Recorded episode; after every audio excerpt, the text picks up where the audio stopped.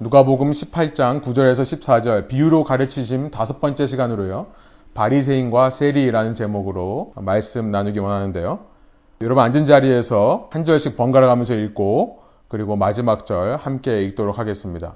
누가복음 18장 9절에서 14절 읽습니다.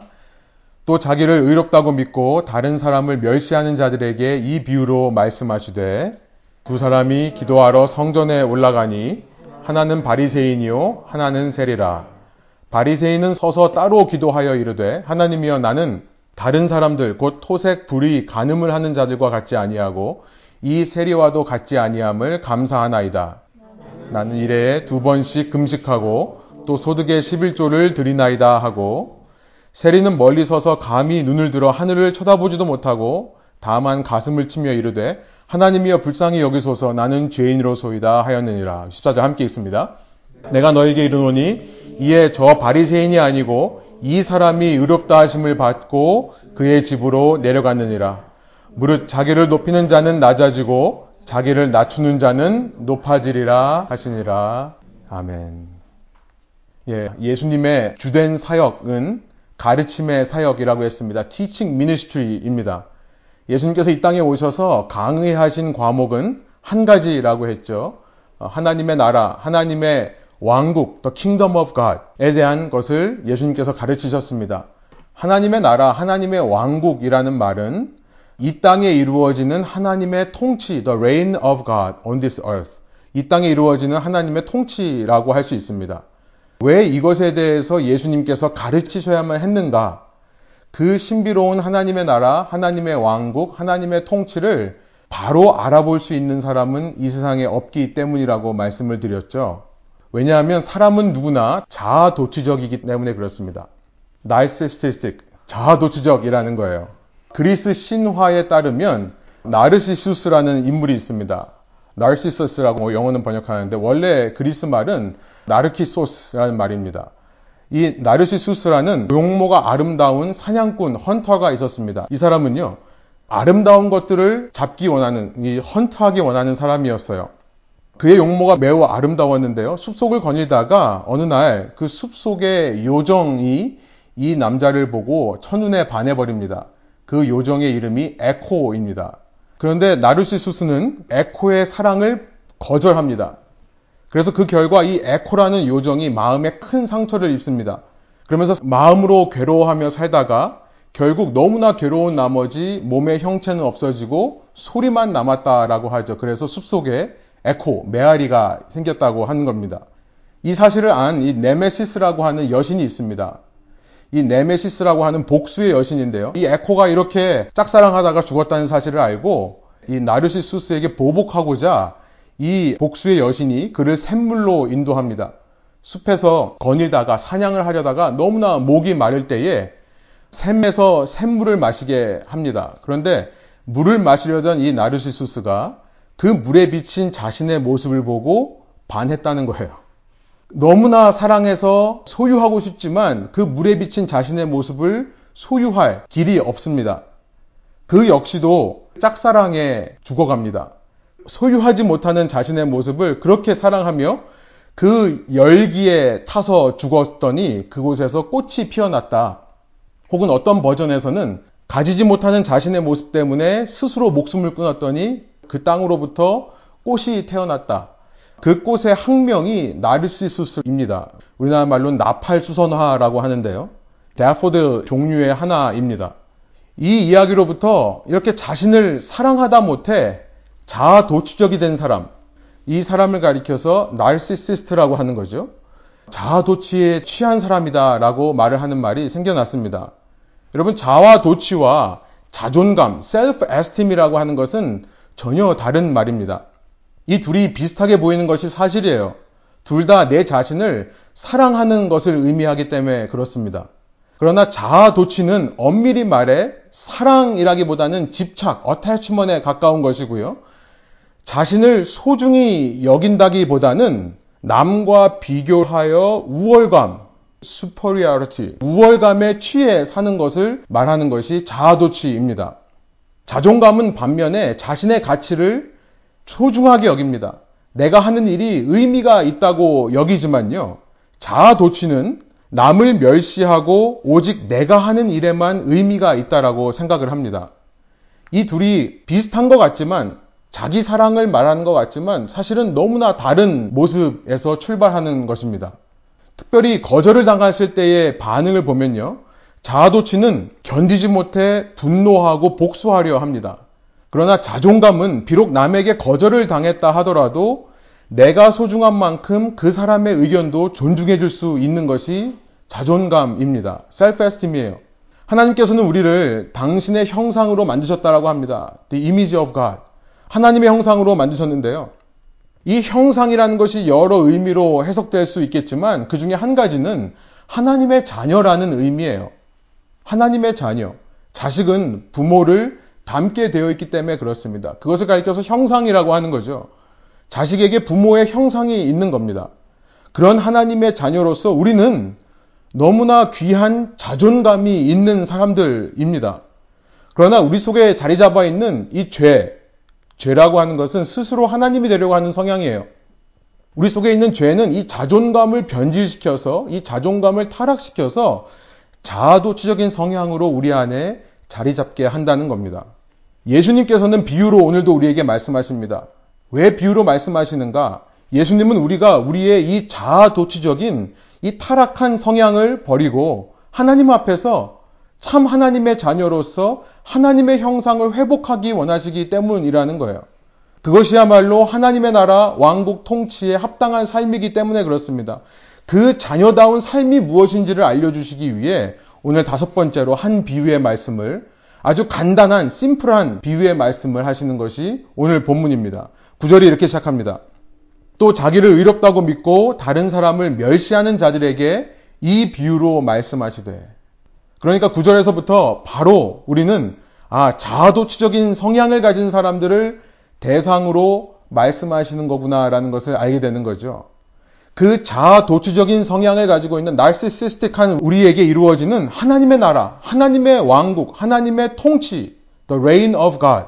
이것은 어떤 논리로 이루어지는지를 이제 말씀해 주시는 겁니다. 10절이에요.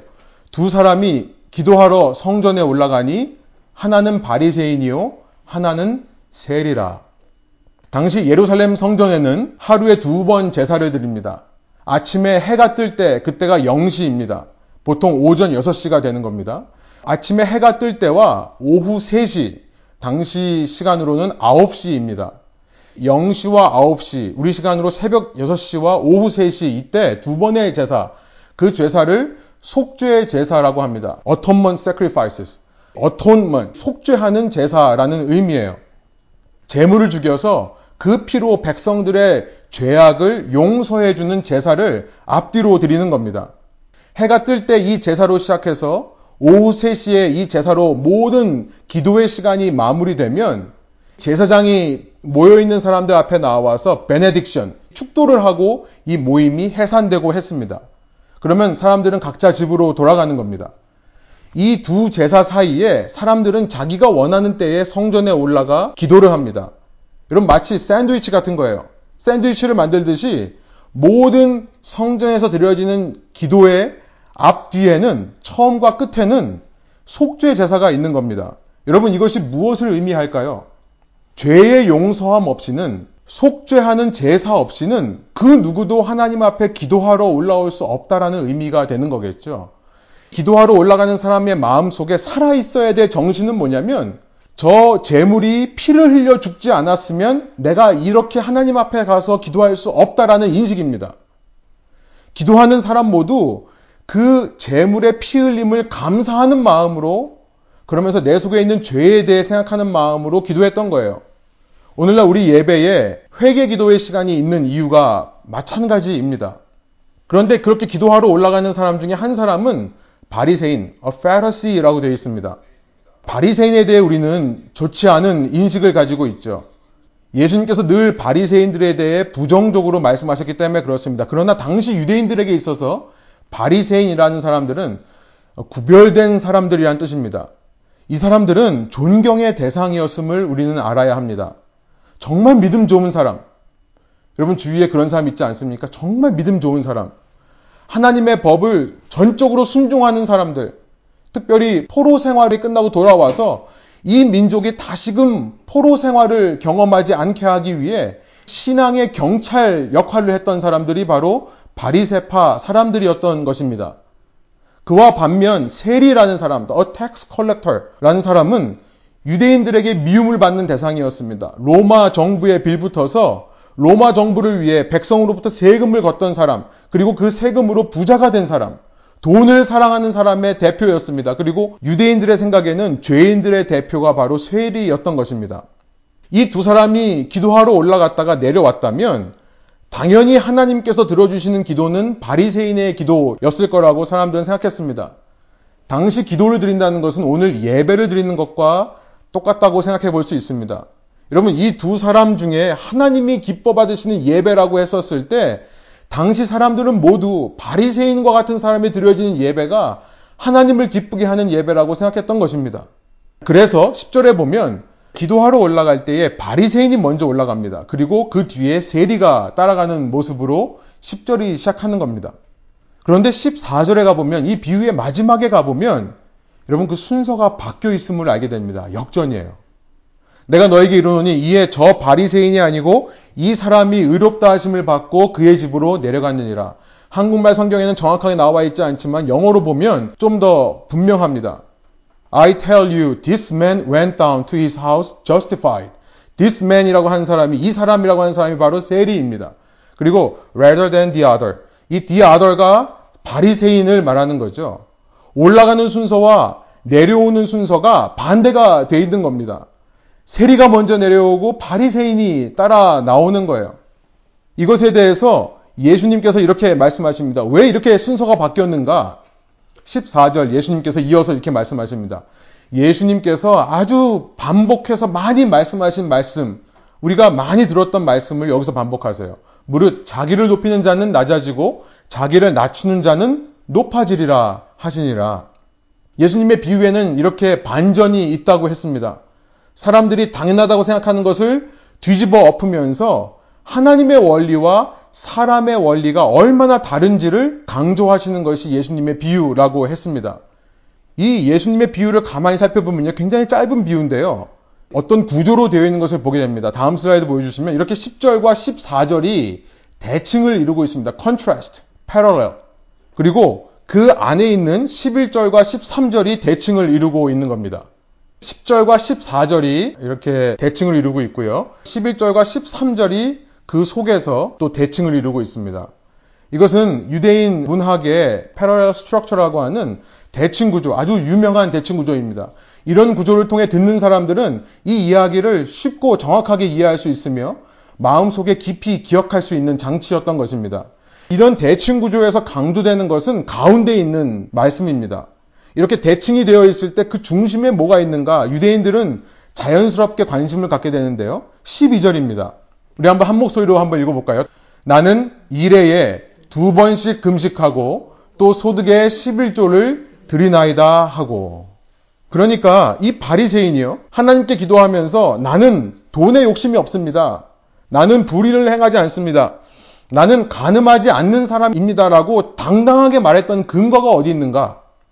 이 바리새인이 기도하면서 나는 저 세리와는 전혀 다른 사람이라고 생각하면서 하나님께 당당하게 기도했던 근거가 이 12절이 되는 겁니다. 이것이 포인트라는 거죠.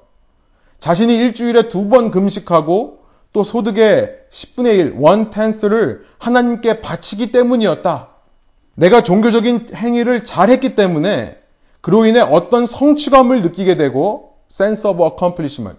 내가 어떤 일을 잘해서 어떤 행위를 잘해서 성취감을 느끼면 나는 하나님 앞에서는 전혀 문제가 없다라고 인식하는 사람이었던 것입니다. 전형적인 narcissist, 자아도취 취한 사람의 모습인 거예요. 여러분 대개 사람은 성장하면서 자존감보다요 자아도취적인 성향이 먼저 발달합니다. 사람은 다 그래요. 그래서 자아도취적인 성향, narcissism이라고 하는 것은 청소년기에 가장 정점을 찍습니다. 피크가 돼요. 그런데 많은 경우 이 자아도취적인 성향이 강하게 나타날 때 자존감, self-esteem은 의외로 낮게 생겨납니다. 이 두 가지가 비슷한 것을 얘기하는데 전혀 다른 것을 얘기해요. 자아도취적인 마음이 크면 클수록 자존감은 낮습니다. 그래서 많은 청소년들이 실은 굉장히 강한 모습을 보이지만 속에는 낮은 자존감의 문제가 있는 겁니다. 이 낮은 자존감으로 인해 오히려 더 강한 자아도취적인 성향을 보이기도 하는 겁니다. 대개 이 자존감은 청소년기에 가장 낮고 청소년기가 지나면서 성이 되면서 가장 커지고요. 나이가 들면서 점점 감소를 합니다. 청소년들이 혹은 청년들이 갑자기 철이 들면요. 그래서 나의 자아도취적인 성향을 깨닫고 그걸 내려놨을 때 낮은 자존감의 문제로 고민하는 경우를 참 많이 봅니다. 그거는 성장 과정에서 자연스러운 겁니다. 이전까지는 강한 자아도취적인 성향이 그를 지배하다가 어느 순간 철이 들어서 그걸 깨닫고 그걸 내려놨을 때 아직은 형성되지 않은 자존감의 문제 때문에 고생을 하는 건데요. 그것은 정상적인 아주 성장 과정에서 너무나 자연스러운 것이라는 것을 꼭 말씀드리고 싶습니다. 그런데 왜 청소년기에 자아도취적인 성향이 강하게 나타날까요? 여러 가지 이유가 있겠지만 우리가 이해하기 쉽게 한 가지 예를 들어 말씀드리면요. 이런 겁니다. 아직 자아가, 이 셀프가 완전히 형성되지 않은 상태에서 아이들은 자신의 존재 목적과 존재 이유를 나의 어떤 퍼포먼스, 나의 외적인 행위, external behavior 혹은 내가 이루어놨던 어떤 성취, accomplishment에서 자기의 존재 목적과 이유를 찾기 때문에 그렇습니다. 아이들의 성향이 이것이 강하다는 거예요. 그래서 아이를 키울 때 이 퍼포먼스를 칭찬하는 것을 하지 말라라는 말을 참 많이 합니다. 퍼포먼스를 칭찬하지 말라. 예를 들어서 이런 말을 하지 말라고 하죠. 아, 착해. 아, 우리 아들은 너무 착해. 우리 딸은 너무 착해. 어, 그렇게 하니까 너 너무 착하다. 이런 말을 하지 말라고 합니다. 그러면 아이는 자꾸만 착한 아이가 되려고 한다는 거죠. 무슨 행위를 했을 때 무언가를 accomplish, 이루었을 때 칭찬받는 것, 컴플리멘트를 받는 것이 익숙해지면 익숙해질수록 아이는 자기처럼 하지 않는 다른 사람과 자신을 비교하게 됩니다. 그리고 자신처럼 하지 않는 것을 보면 자연스럽게 비판과 정죄를 하게 되는 자아도취적인 성향이 강해지는 것입니다. 여러분, 칭찬을 해준다고 자존감이 커지는 것이 아니라는 것을 여러분 말씀드리는 겁니다. 칭찬을 많이 한다고 자존감이 커지는 것이 아니라는 것. 그럼 어떻게 해야 자존감이 커질까요? 어떻게 해야 자존감이 더 많아질까요? 아이를 키울 때 한 예를 들면 그가 한 행위를 칭찬하기보다 그에게 사랑 표현을 하라는 거예요. 그러니까 부모가 시키는 일을 잘 해냈을 때, 어, 너 이거 했으니까 너무 착하다. 라고 말하기보다, 그래서 아이에게 착한 아이가 되어야만 한다는 그런 강박관념을 심어주기보다 아이를 향해 말하는 겁니다. 그냥 보지 않고 말하는 게 아니라 너무 중요한 것은 아이의 눈을 보고 말하는 겁니다. 엄마의, 아빠의 진심이 전해지도록 아이의 눈을 보면서 사랑한다라고 말하는 거예요. 너가 정말 엄마 아빠에게 기쁨이다 라고 말하는 거예요. 너가 있어서 참 감사하다라고 말하는 겁니다. 무슨 말이냐면 그 아이와의 관계를 돈독하고 강하게 하는 말을 하라는 거죠. 여러분 칭찬이라는 것은 그 아이만 키웁니다. 그런데 사랑 표현이라는 것은 그 아이와 부모와의 관계를 키우고 강하게 하고 돈독하게 하는 그런 역할을 한다는 것이죠. 반대로 아이가 잘못된 행동을 할 때도 너 이거 하면 혼나. 이거 똑같은 말입니다. 퍼포먼스에 초점이 있는 말이에요. 그러지 말고 어떻게 말해야 될까요? 그러면 엄마 아빠가 마음이 아프다, 슬프다. 중요합니다. 다시 말씀드립니다. 보지도 않고 그냥 아무렇지도 않게 말하는 것이 아니라 부모의 진심이 전해지게 눈을 쳐다보면서 얘기하는 겁니다. 아이가 그 진심을 알면요. 아이는 행동하지 않습니다. 이 행동이 엄마 아빠를 아프게 하는 거라면 하지 않습니다. 엄마 아빠가 슬프다, 아프다는 말을 하는 거예요. 여러분, 부모와의 관계가 강하면 강해질수록 그 아이 속에 자존감이 어, 자연스럽게 생겨나는 것입니다. 이것은 시간이 걸리는 일이지만 확실한 겁니다. 자존감이라는 것은 관계로부터 나오는 거예요. 그래서 아이들 마음속에 때로 실패하고 실수하더라도 우리 부모는 나를 사랑하는 사람이다. 우리 부모는 나를 믿는 사람이다. 우리 부모는 나의 이런 부족한 모습에도 나를 기뻐한다라고 하는 인식이 자리 잡게 된 때 그때 자존감이 생겨난다는 것입니다. 여러분 이것이 너무나 중요합니다. 여러분 우리는요 칭찬도 인색한 사람들이 맞아요. 그렇죠?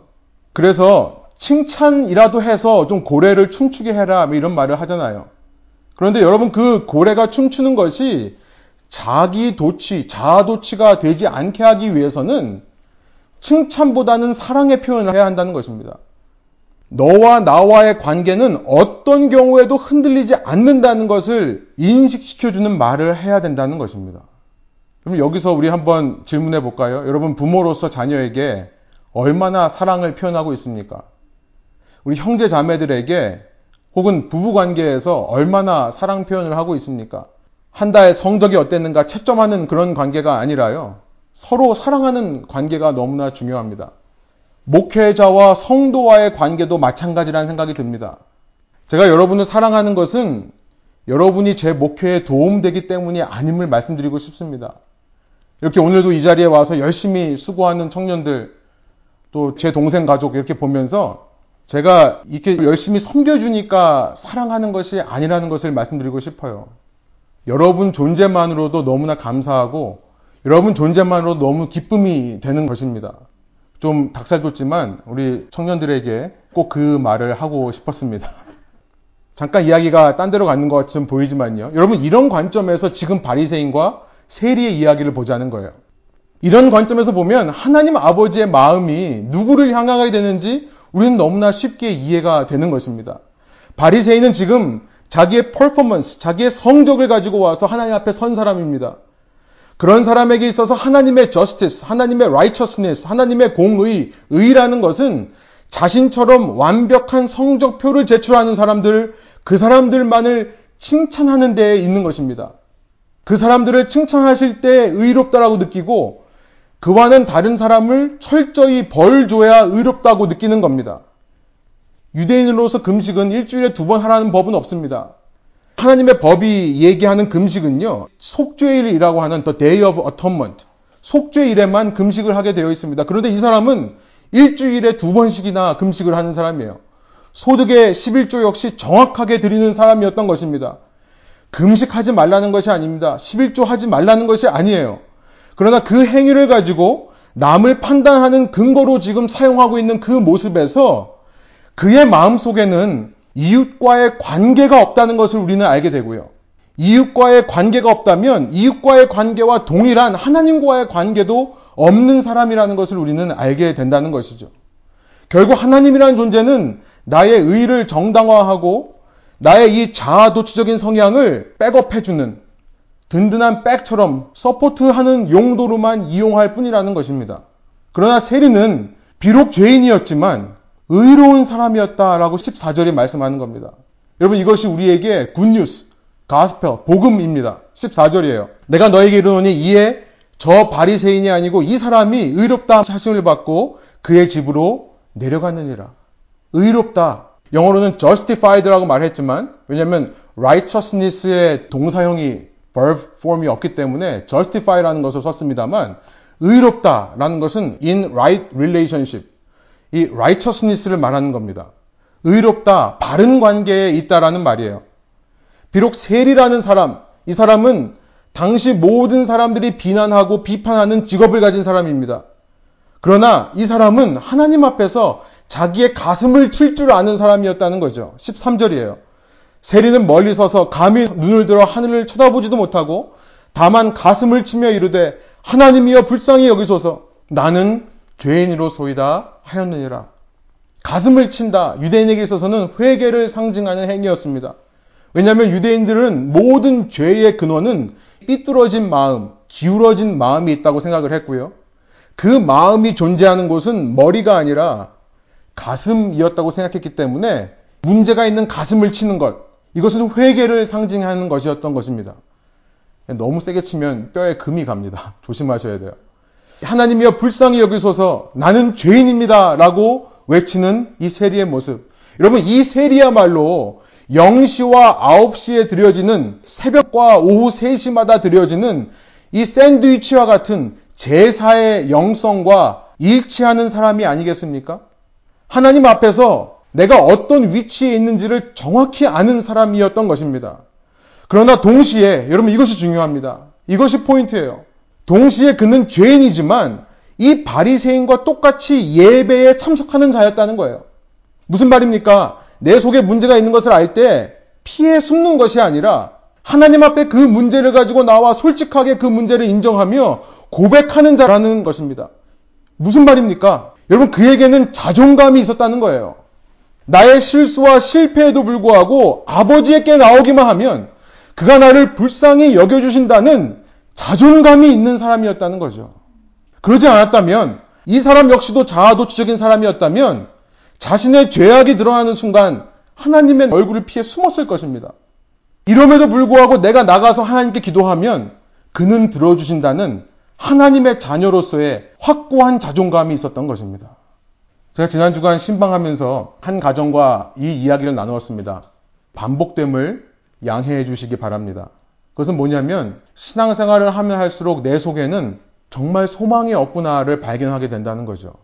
이전에는요, 제 의가 my righteousness, 제 의가 너무나 살아 역사했습니다. 모든 세상 사람을 일렬로 세워놓고 0점부터 100점까지 점수를 준다면 저는 100점 만점에 200점이라고 생각을 했어요.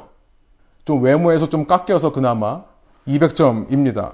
주님이 다시 오신다고 했는데 어느 순간 문득 내가 재림 예수가 아닐까라는 생각이 들었던 적이 있었어요.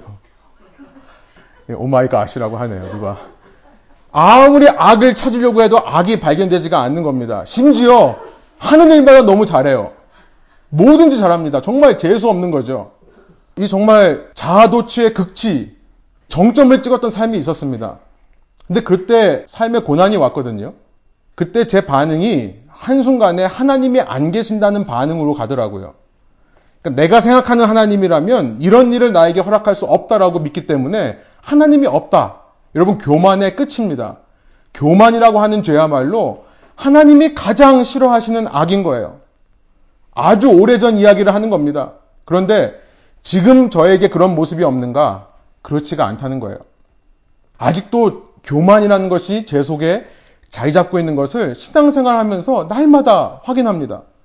그래서 신앙생활을 하면 할수록 다시 말해 이 자아도취적인 성향이 깎여나가면 깎여나갈수록 철이 드는 거죠.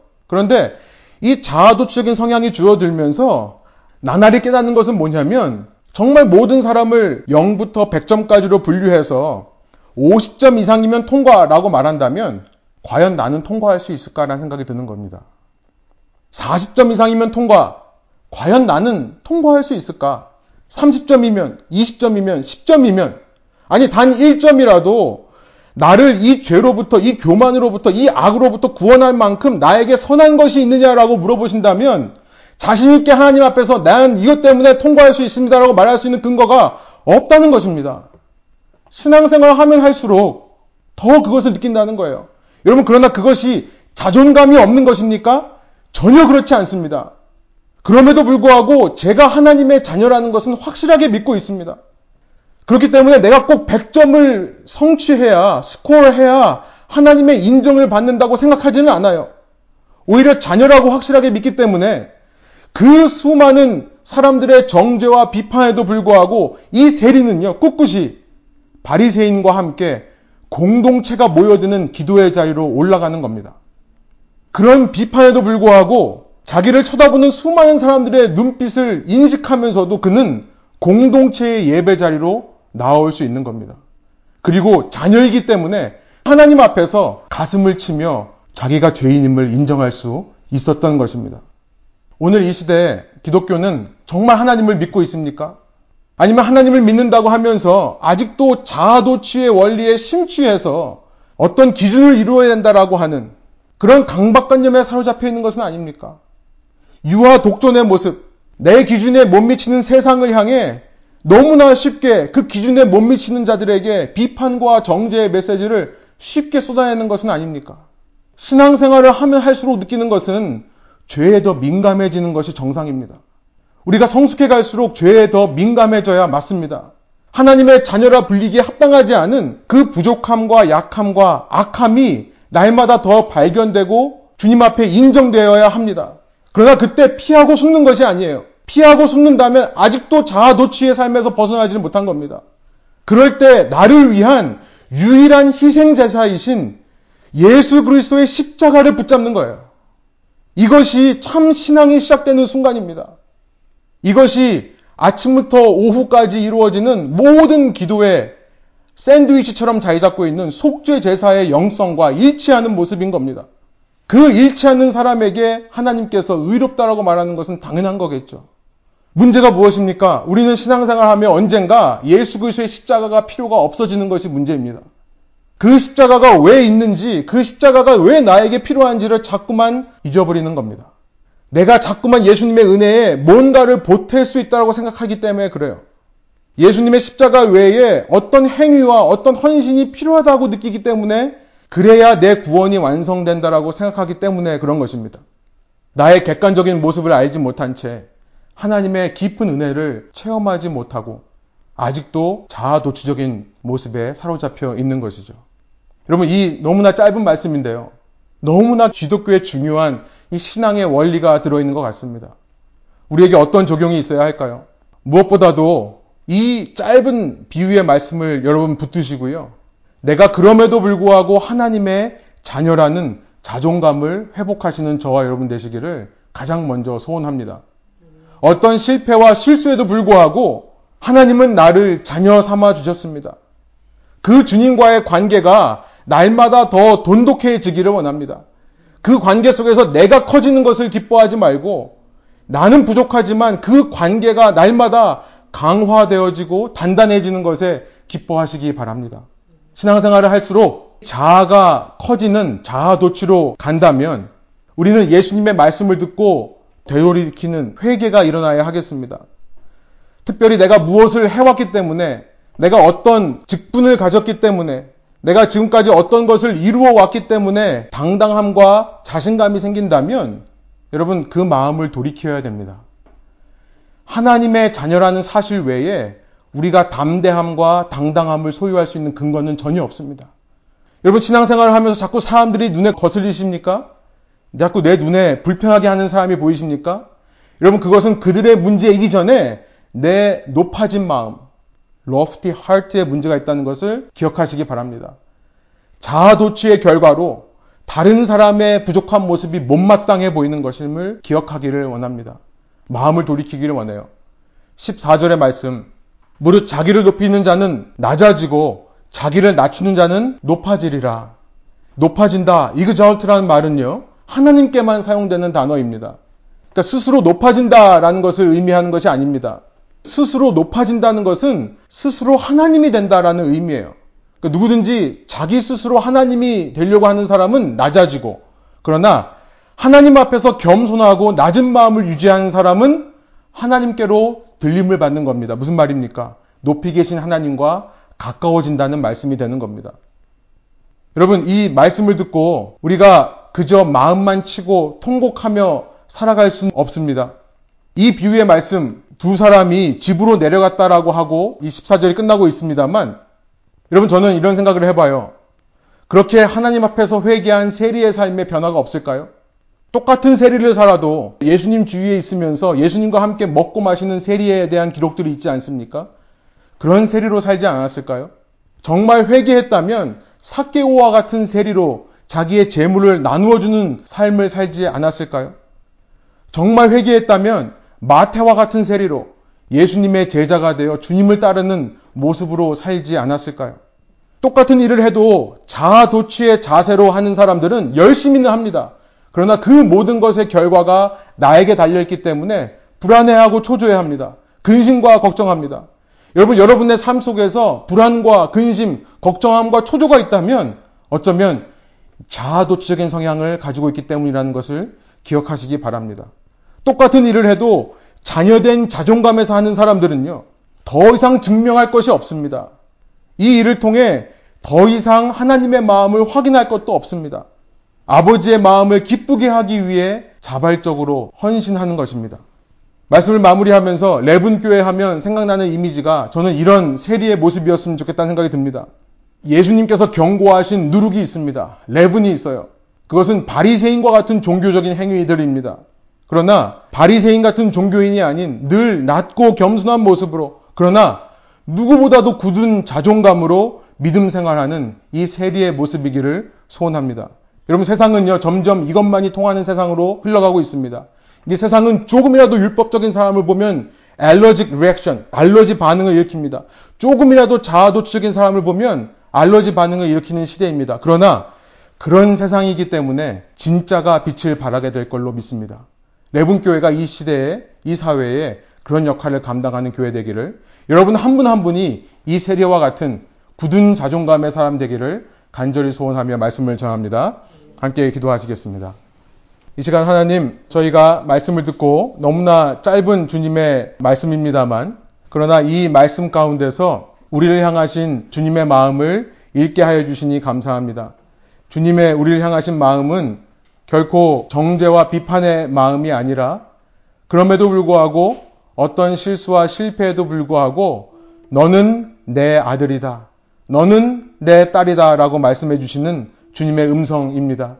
주님 이 시간 우리가 그 주님의 자녀된 자로 주님 앞에서 자아도취적인 자기 사랑이 아닌 진실로 자존감이 회복되는 자기 사랑을 할 수 있는 저희 각자 되게 하여 주시고 그런 저희가 될 때에 서로가 서로에게 선을 베풀며 주님의 사랑을 전하는 관계 되게 하여 주시고 그렇게 주님과의 관계가 강해지고 서로간의 관계가 강해질 때에 이 세상에서 주님의 소망의 메시지를 전파할 수 있는 통로로 저희를 세워주셔서 이 시대에 주위 사람 한두 명이라 할지라도 그들의 삶에 선한 영향력을 흘려보낼 수 있는 믿음의 한 사람 한 사람 주님의 자녀 될 수 있도록 저희와 함께 하여 주옵소서 그렇게 하실 주님을 믿고 감사드리며 예수 그리스도의 이름의 영광을 위하여 기도합니다. 아멘.